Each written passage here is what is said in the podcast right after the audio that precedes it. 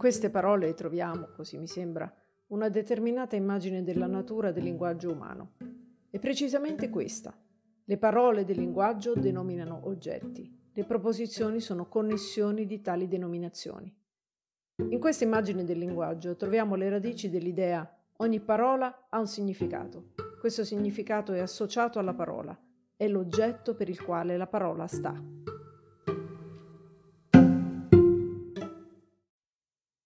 Benvenuti. Le ricerche filosofiche di Ludwig Wittgenstein si aprono con le parole di un altro filosofo, un brano delle Confessioni in cui Agostino racconta come gli adulti gli hanno insegnato a parlare, mostrando gli oggetti e chiamandoli per nome. Un racconto che per Wittgenstein ha a che fare con una rappresentazione primitiva del linguaggio, ma che lo costringe a rifare i conti con la sua concezione, o quella che era sua ai tempi della prima fondamentale opera, il Tractatus Logico Philosophicus.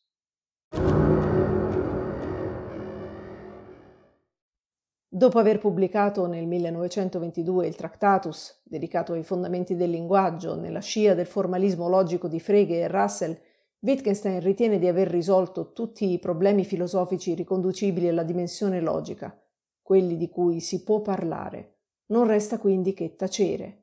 Ma l'approccio puramente formale ai problemi filosofici non può bastare per questo austriaco irrequieto, schivo e geniale, nato nella culla della cultura mitteleuropea educato a Berlino e Cambridge e passato dall'esilio spontaneo sui fiordi norvegesi all'arruolamento volontario nella Prima Guerra Mondiale.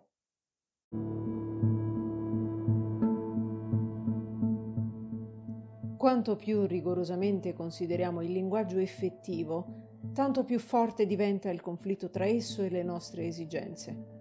La purezza cristallina della logica non mi si era affatto data come un risultato, era un'esigenza, il conflitto diventa intollerabile.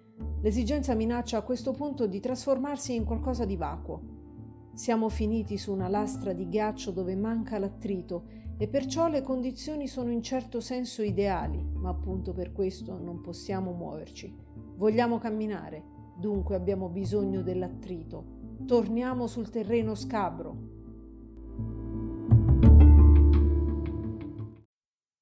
Quando si decide a scrivere le ricerche, Wittgenstein è reduce da un lungo periodo di isolamento e sofferta riflessione, in cui ha sperimentato l'insegnamento elementare, l'architettura, addirittura la clausura conventuale.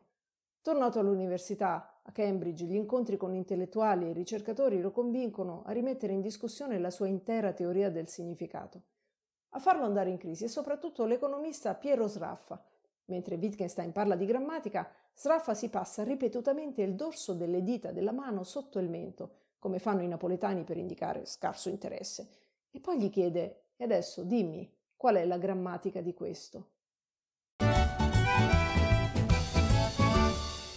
Se la rappresentazione di Agostino è primitiva, quella del formalismo logico è riduzionista.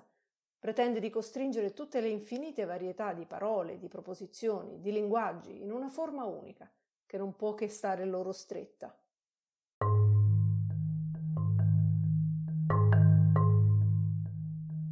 Ma quanti tipi di proposizioni ci sono? Per esempio, asserzione, domanda e ordine?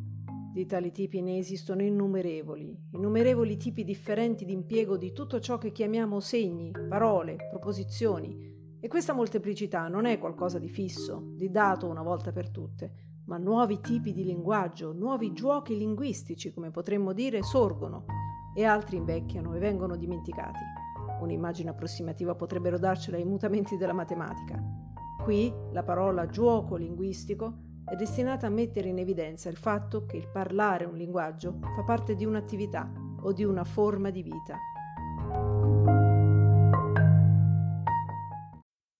Imparare un linguaggio è come imparare a giocare un gioco, o meglio una molteplicità di giochi, tutti simili e tutti diversi, come in una famiglia i cui membri si somigliano vagamente.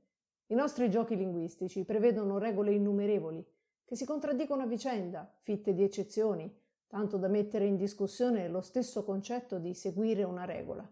L'unica bussola qui è il contesto, o meglio, la forma di vita in cui siamo inseriti, in cui il nostro linguaggio ha senso.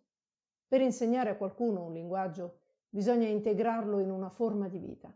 Se invece ci limitiamo alle regole formali, per quanto accurate, basate su una certa forma della proposizione e delle parole, otterremo al massimo un chatbot.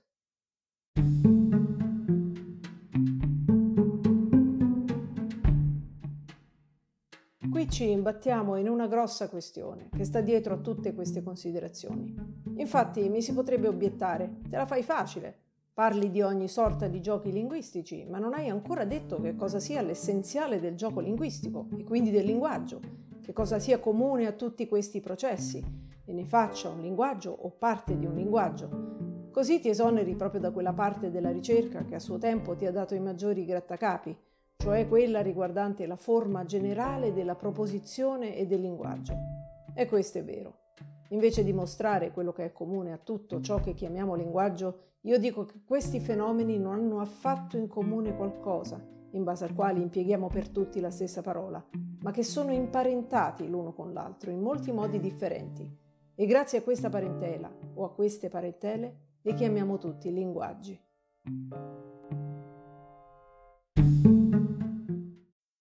Le ricerche filosofiche, iniziate nel 1941, resteranno incompiute.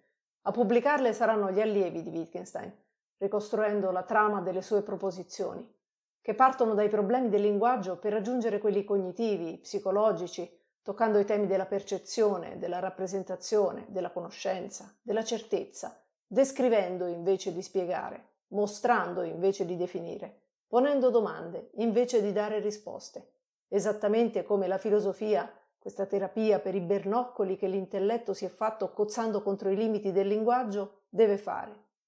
Ludwig Wittgenstein, Ricerche filosofiche, pagine 9, 21, 46, 65 dell'edizione a cura di Mario Trinchero, Einaudi, Torino, 1995. Philosophy Killed the Tech. Alla prossima!